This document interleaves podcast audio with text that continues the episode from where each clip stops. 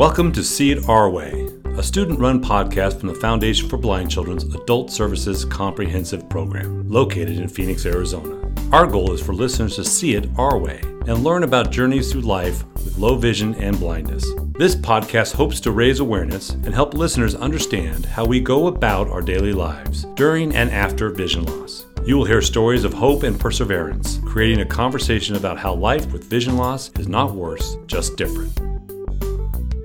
Hello and welcome to See It Our Way, the podcast from the Adult Services Program at the Foundation for Blind Children. I'm Matthew Bullis, and I have today with me Mel Bost, a former student of mine, and I brought him in here to talk about his life, his career, and how it benefits students in the FBC program and in other areas. How are you today? Good, Matthew. Thank you. So tell me about yourself.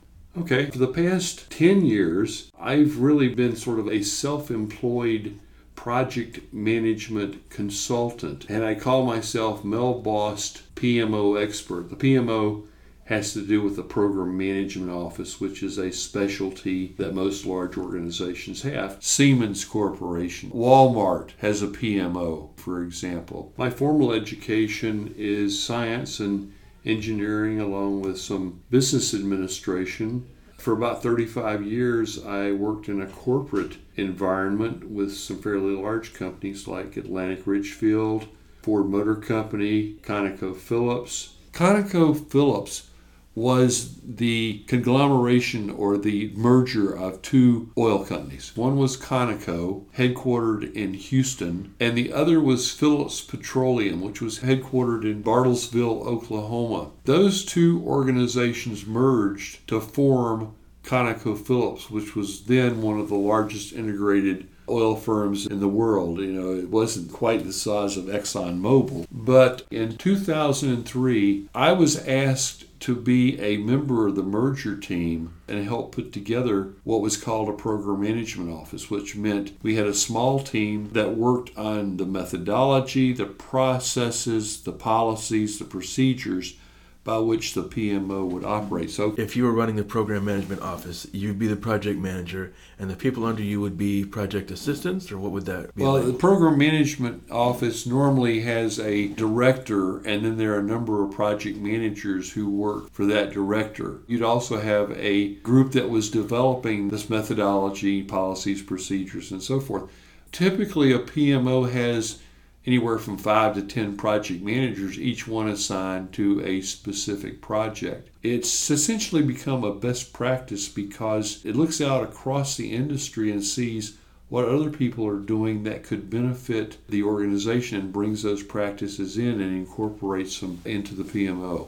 About 10 years ago, I started a blog and I called the blog Mel Bost PMO Expert. And what I tried to do was to select some issues from the project community that people would be interested in. I also talked about project manager behavior, lessons learned, and other issues that involve the project community. Now, for those who aren't familiar with projects, in its simplest form, projects turn strategy into action for either an individual or an organization. Once you've developed a strategy, what you want to accomplish, you put together a plan and a timetable and resources. That's where the project comes from. About a year after I started writing the blog, I received a phone call from a representative from the Panama Canal Authority who had been reading my blog and asked me if I would develop a proposal to teach their managers and engineers how to capture lessons learned from projects and feed them back to improve the work they were doing. They were actually involved at that time in a $5 billion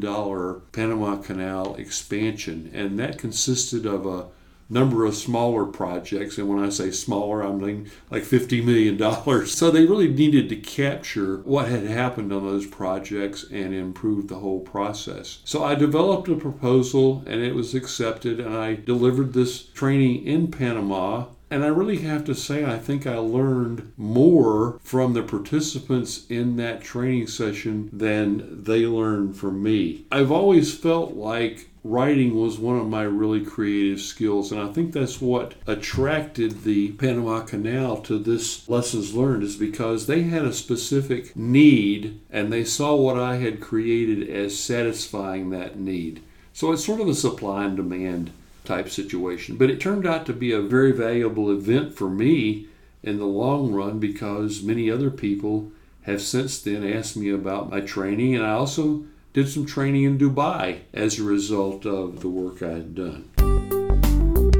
So you came to us as a published author, not only of a blog, but you've also written a couple of books. Tell us about that. Well, certainly with the work I had done at ConocoPhillips in developing lessons learned, there was a tremendous amount of information I really thought I ought to share with the project community. So I wrote one book in 2013, Project Management Lessons Learned. And then again, I had an opportunity to work with a very academic and reputable publisher, and I published that book in 2018. And I included a number of other subjects rather than just lessons learned. I talked about sustainability, which is a big buzzword in corporate life right now. I talked about organizations developing capability to deliver what they want as projects.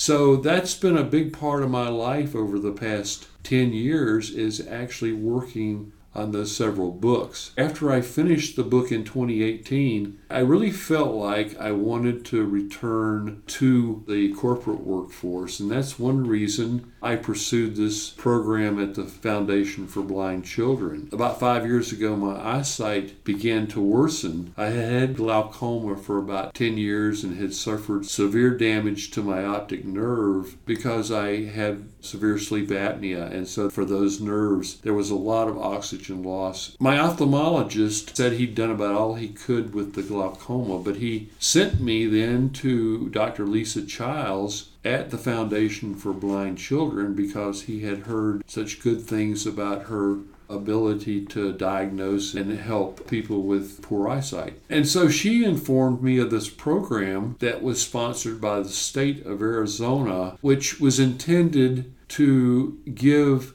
blind or visually disabled individuals the assistive tools and technologies and orientation and mobility to help them return to the workforce. And I, I, was accepted to that program, and it was one of the most valuable things I've ever done because at the time I started losing my eyesight and wasn't able to really read text like newspapers.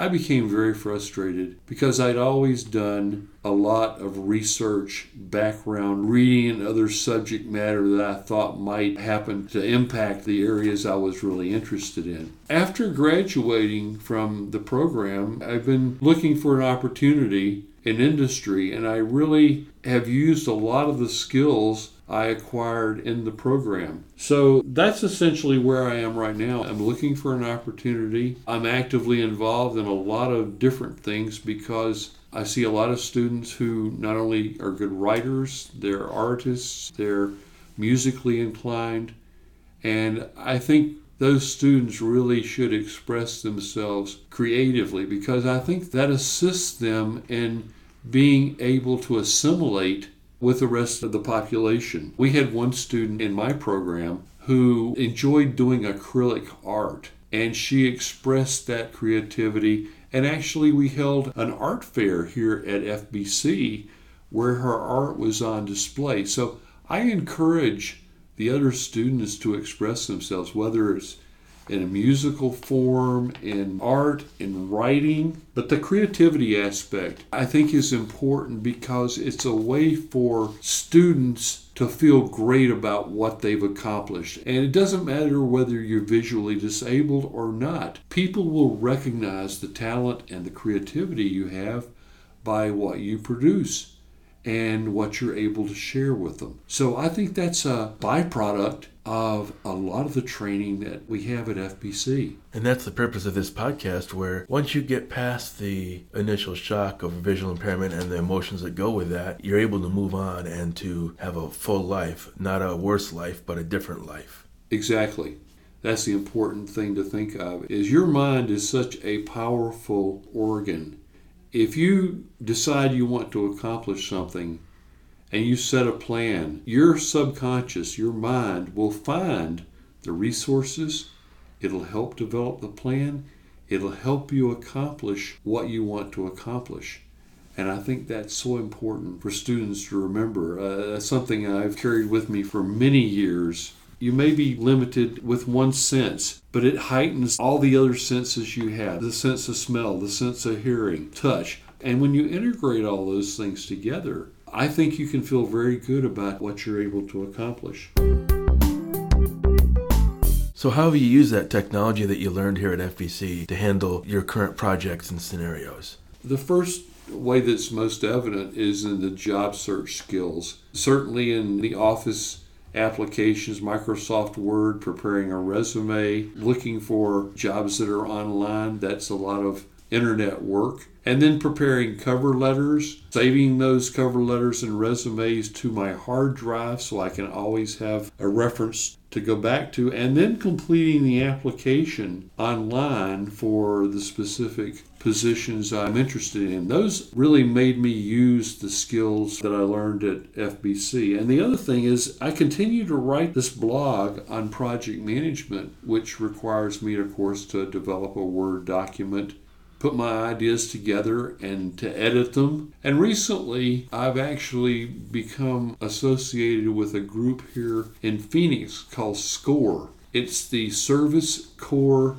of Retired Executives. And I've actually written two articles for SCORE that were recently published in the SCORE newsletters. I've attended a couple of workshops that SCORE has sponsored, and I intend to develop my own workshop. I have a certified SCORE mentor now who's helping me with this. One of the requirements is that you prepare a PowerPoint presentation, which is certainly one of the skills I acquired while at FBC. Right. You gave us a presentation about project management. So that prepares you to continue to make PowerPoint presentations that you probably need to use now and ones that you need to make in the future then. That, that's exactly right. I've gone back and actually reviewed my notes that we kept in detail on PowerPoint Word and Outlook and Excel. The SCORE workshop is one I'm particularly interested in because the project management blog that I'd written for the past 10 years talked about project managers and their teams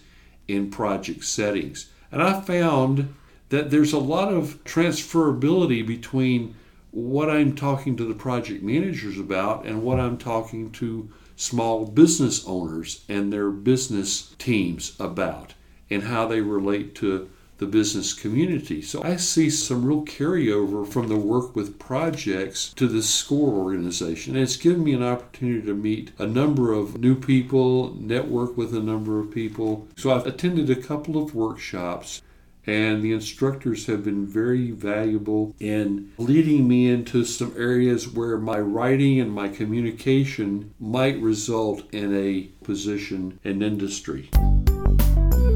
So you came to the FBC program and you had just published that book in 2018. Right. So that was hot off the press basically. Yes. What is the difference between the two books that you've published? The second book is more inclusive of some subjects like sustainability. I recognize that between 2013 when I published the first book and 2018 when the second one came out that the whole aspect of sustainability is so important to us now with global warming. In fact, one of the chapters I wrote was actually selected to be included in an online repository by the United Nations in expressing their initiatives and objectives and goals for sustainability. So I feel very good about that. Once again, it was a creative expression. I put together some ideas and I expressed it in a way that other people really grabbed hold of and said this ought to be included in a larger sense. The other difference was I talked more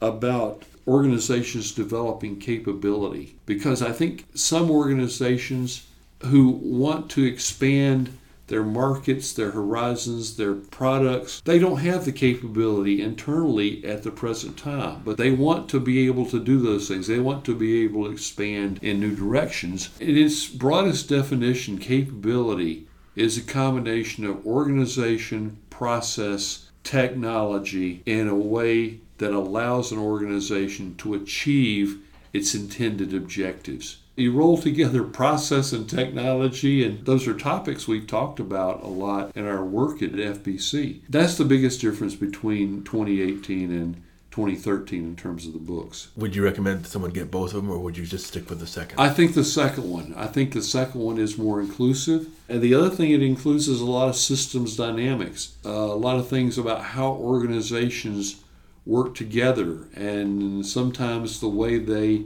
prevent certain parts of the organization from accomplishing what they want to accomplish just because of their management objectives or what's often called accidental adversaries.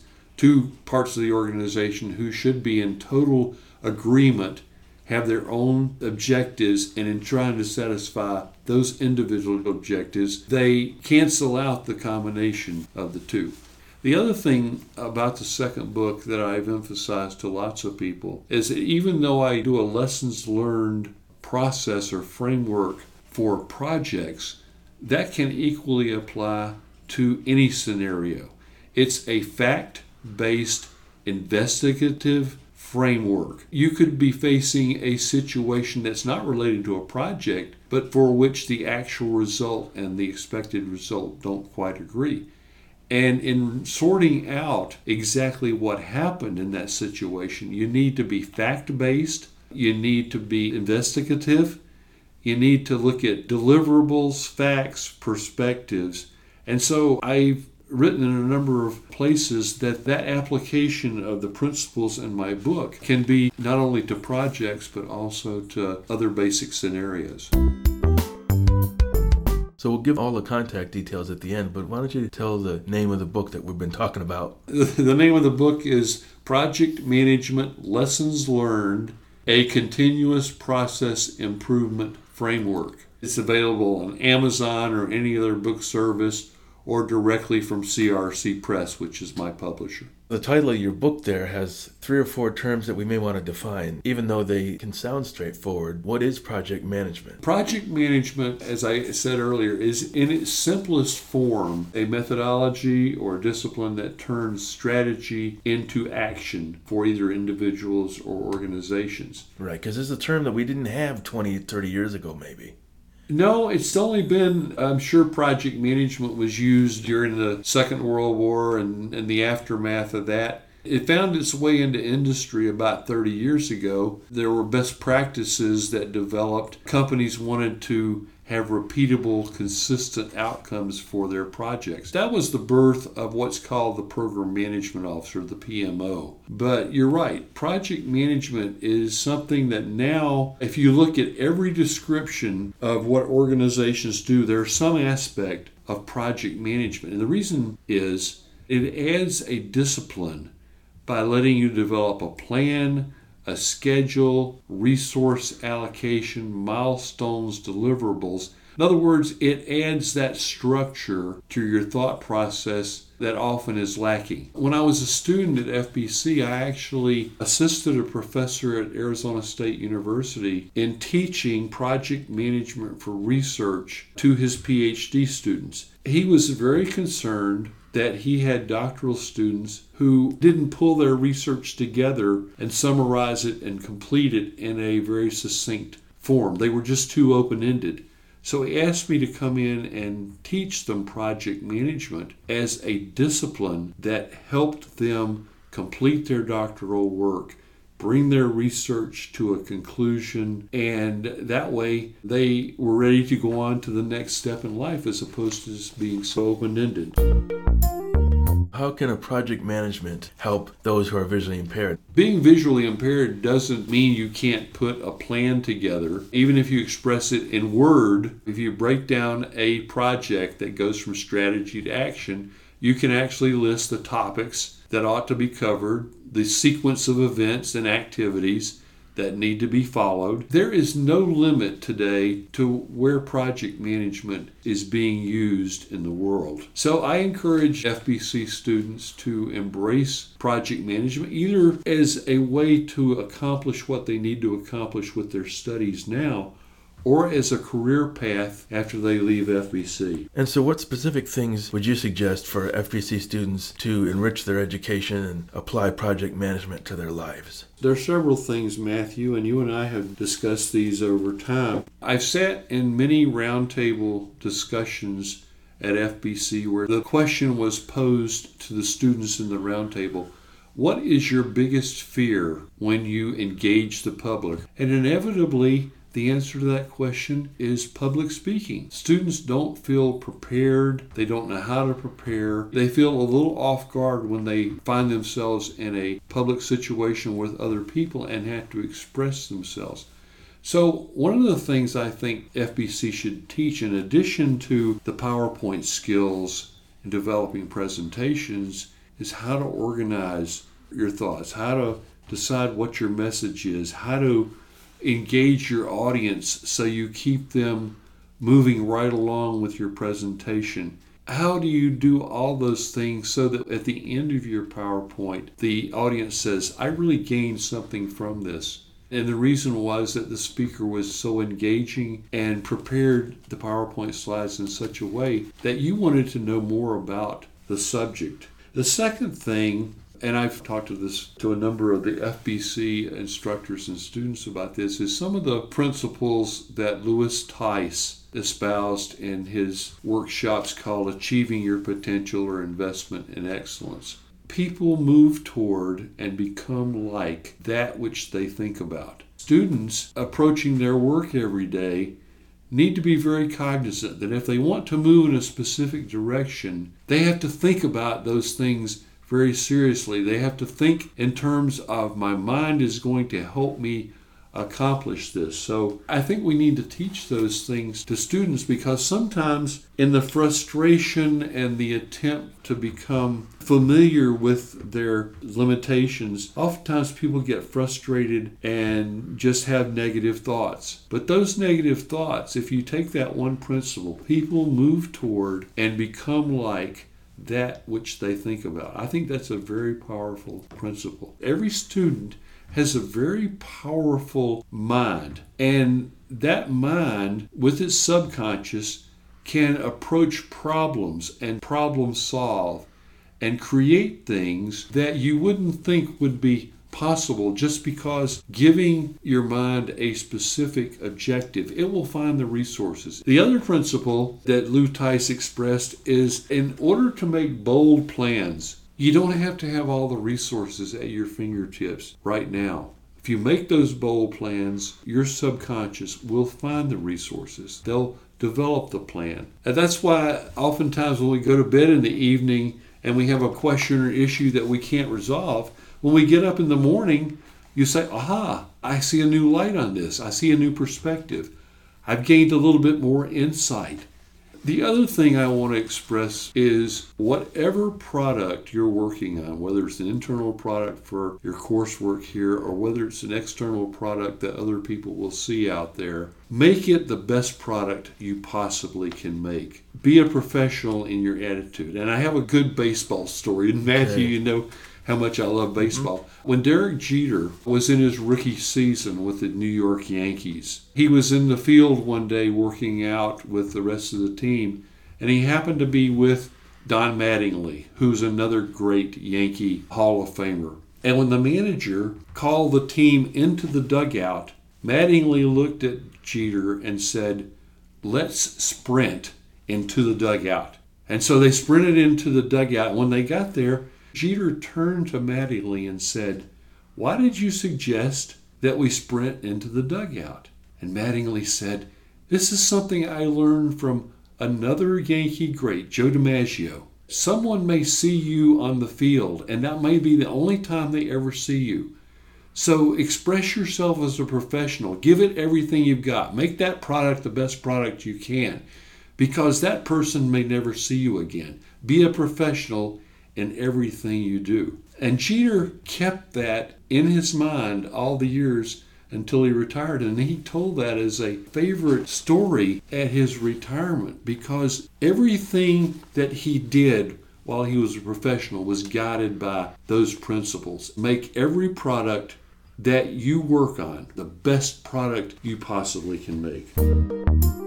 I love baseball. I think many people here know that because I my PowerPoint presentation. That's the story I want you to tell. You want to tell that Yeah. story? How did you get into project management? Okay, I'll fill that in. When I was uh, 10 years old, I was living in a section of North Carolina that was just an avid baseball region. And so every Saturday, I would watch the baseball game of the week on television. And I'd prepare a sandwich and sit down. Baseball game of the week came on about 1 p.m. every Saturday in the summertime. And I was seated by about 1230. From 12:30 to 1 o'clock on that station, there was a program that played in the mid 50s called Industry on Parade. And Industry on Parade was a cavalcade of new technologies that have been developed after World War II and how those new technologies were applied in industry. And the real thing they informed us about was process. Every one of these new technologies, when it was employed in industry, used a process to create the outcome or the result. And as I sat there and watched that program every Saturday, it put in my mind a really good imprint of what process was. In fact, it was the best description of what process is, even better than what I learned in college or in graduate school. I mean, process in graduate school, you talk about feedback and control systems and those types of things. But to actually sit there and watch a bottle operation or a group of houses going together, there were processes, and it's always stayed with me. That's the reason I think I went into process modeling, process management, and project management, is because all those things seem to fit together. And it was all because of, of baseball from 1957, which may seem like an unusual story. And I did enjoy the games of the week every week, but I actually began to like what I was seeing on the Industry on Parade programs because it really caused me to think over the years what does it take to put together the buildings that we live in, the food that we eat, the cars that we drive? They're all processes. So, how did you approach this when you were going to college and graduate school? Was it a business school or how did it come across? I really first learned project management about 1995 because I had a manager at Unocal who was a very strict project manager and believed in it and believed in process and project work. And so since that time, I've embraced project management as well. I didn't really learn project management in college, they didn't teach it as a specific course. I think where I picked it up was First, with Ford Motor Company, when I was in product planning, I had to put some action plans together, which eventually became projects. But I think the world has embraced project management over the past 50 years because that's, you know, we talk about the Manhattan Project in World War II, which created the atomic bomb. Not a lot of people pointed to the word project in the Manhattan Project, but it's been the basis for a lot of the work over many years. So, tell me about a project that went well and tell me about a project that didn't go so well, based on project management principles. When I worked for Unocal many years ago, I was assigned to be a project manager opening some new fast break convenience stores. That was a new format that we were rolling out. We were converting service stations, gas stations to gas stations with a convenience store, and usually one that sold fast food like Subway sandwiches or those types of things. So I was assigned to be a project manager for the opening of about five of those stores. We often had franchisees for these stations, so I interacted with people who were going to be operating as franchisees to make sure they were all trained. And in one particular situation, we had a store, it was a 2,500 square foot convenience store. That's a fairly large convenience store. And I was in charge of making sure all the shelves have been stocked, all the employees were trained, all the equipment was working, all the gas pumps were in order and working. There was another man in the organization who was the construction manager, and he had an objective sheet that he was working to that said he had to complete a certain number of stores before a certain date. So, on the date that we were supposed to open the store I had been working at, I thought we're just not ready. We need another day of training. And so I delayed the opening of that store for a day, and the construction manager called me and said, Wait, I've got this objective of saying that these stores are complete, which means that they're open and ready to go. And here you are delaying this opening. He said, How can you possibly do that? And I said to him, I am the project manager of this project. That means that I am responsible for the good things and the bad things and whether it's ready to operate or not. So even though even though I alienated the construction manager, he understood my position. That's probably a good project the way it ended up because I exerted the authority I had been given as a project manager in completing that project. So you gave us a term earlier called lessons learned. Did you learn any lessons from that? Yes, I learned that even though that construction manager was a higher rank than I was in the organization, a higher salary grade, and had much more responsibility in terms of total build out of these stations, the project manager who was in charge of opening those stores was given the responsibility of looking at every aspect. That was a lesson learned that I carried on to four other additional stores. Because when situations arose where people didn't exactly like what you were doing, they still had to recognize that you were the authority and the project manager for opening those stores. Now, the question, of course, became what was it that I didn't like about the opening day that delayed the opening? And it was really the training of the staff. I felt there were several people who still weren't professional enough in their attitude toward the customers. And I wanted us to delay that for a day to have the store manager step in and actually work with those employees to make sure they understood their roles and what they were trying to accomplish in interfacing with the customer. So that was one of the biggest lessons learned.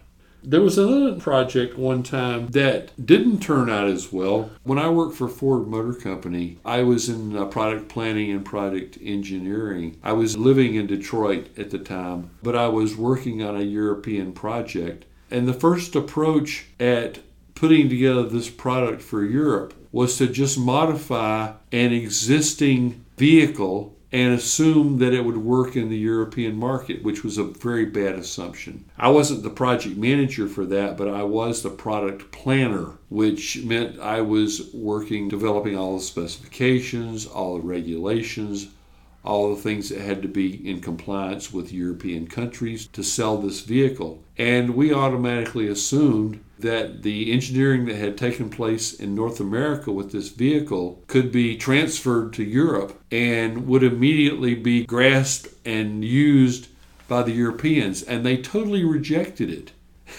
I never figured out whether it was a not invented here type attitude because it wasn't developed in the UK, or whether it was truly they didn't want to embrace and it didn't meet the product specifications that they were looking for. That was a project that went wrong, and I guess the lesson learned was to make sure that your end specifications, your functionality, the business requirements you're trying to satisfy, truly meet the needs of all the stakeholders because I think we assumed the European community was a set of stakeholders that would just adopt naturally what we had designed in North America. And that wasn't the case at all. And so that translates to the visually impaired community because if you don't know your audience of visually impaired people, you may create a product for them that they don't need or can't use because you're coming at it from your perspective when you maybe haven't known people who are blind or visually impaired. That's exactly right.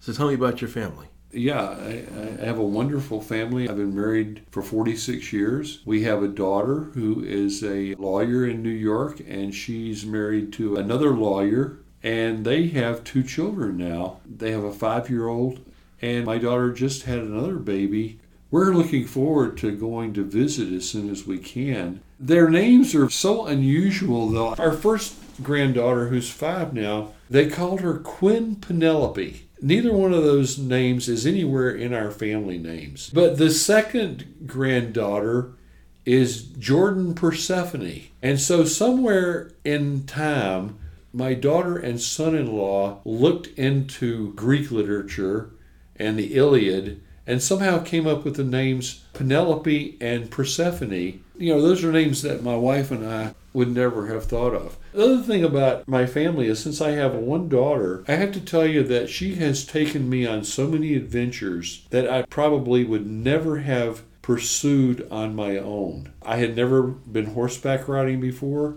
We took a vacation when we lived in California to a Pebble Beach. She had taken some horseback riding lessons as a Girl Scout, and she wanted to go horseback riding at Pebble Beach. So she encouraged me to try it out, and I did. I went with her on a trail ride, and it was absolutely the most wonderful experience I've ever been on. I never would have done that if she hadn't suggested we do it. So you've told us about the blog and the books you've written. Have you been a reader for years? Oh, yeah, I've been an avid reader for many years. And sometimes I happen on a book that when I pick it up, I don't realize what an impact it's going to have on my thought processes. I picked up a book a couple of years ago called Big Science Ernest Lawrence and the invention that launched the military industrial complex. And I really didn't know anything about this, although I should have from history, but it was a tremendous story about the changeover from science as bench science, what you could do in the laboratory with Bunsen burner and test tubes and things like that, to what's called big science, which is science that requires tremendous expenditures. When Ernest Lawrence invented the cyclotron in 1938 and 1939, Nobody knew how costly that was going to be, but it turned out to be one of the most valuable tools in nuclear physics. It opened up all the doors to understanding the subatomic particles in a way only big science could do. Ron Chernow, for example, who's the author of Hamilton, I think the story of John D. Rockefeller in the book Titan by Ron Chernow is a tremendous story. It has to do with John D. Rockefeller in the early days when oil was discovered in Pennsylvania, and he happened to be living in Cleveland at the time and was a businessman who was just starting into business. And then, as oil was discovered in Pennsylvania, he eventually got involved in oil and became the owner of Standard Oil and so forth. I've got a collection, a little library of books and I wouldn't give those books away for anything. I love to just pick them up and read through them and see things I hadn't seen before. Those types of things from history I find fascinating. So you actually will go through very carefully and read those big coffee table books. Well, when you say read, I like to see if I can order them on my Audible app or from the Talking Book Library because for me to use the tools I've acquired at the Foundation for Blind Children, like the CCTV and the Amigo, would take a long time to read. Yeah, unfortunately, your book is specialized enough where it isn't on Audible and it isn't on the Library for the Blind. It's on Kindle, though. It is on Kindle. You can yes. you can acquire it on Kindle. I can't keep up with the number of new books on subjects that have been written about so much in the past. But the new books bring out new research, new things that have happened, new perspectives, new data, and so it's really hard to keep up with everything. So as we end this discussion here, which I thank you for coming out here for this, I'd like to have you give any contact info. Yes, probably the best contact is my blog, Mel Bost PMO Expert. That's M E L B O S T P M O Expert. I've written over 200 articles in the past 10 years that you can access on that website. I'll also give you my email address in case you'd like to correspond. It's melbost, M-E-L-B-O-S-T, at gmail.com. I also have a LinkedIn profile if you'd like to look at that and see the various assignments and things I've done in my work history. And the title of your book again? Oh, the title of my book again, Project Management Lessons Learned, colon, a continuous process improvement framework. Okay, and you said it was CRC Press published that for you. CRC Press, which is a very academic and well respected graduate, undergraduate type text, or on Amazon. Matthew, thanks so much for the opportunity to express these ideas, and I feel assured that the students at FBC are in very good hands. The instructors are wonderful. I think the frustrations they're overcoming and the principles they're learning will guide them as they go out into the world once again. Thanks so much for the opportunity to do this. Oh, you're welcome. Thank you for listening to See It Our Way, podcast to help with awareness regarding blindness and low vision. Please click like and subscribe to follow our journey and connect with us through our website www.seeitourway.org slash FBC podcast and through all of our social media channels.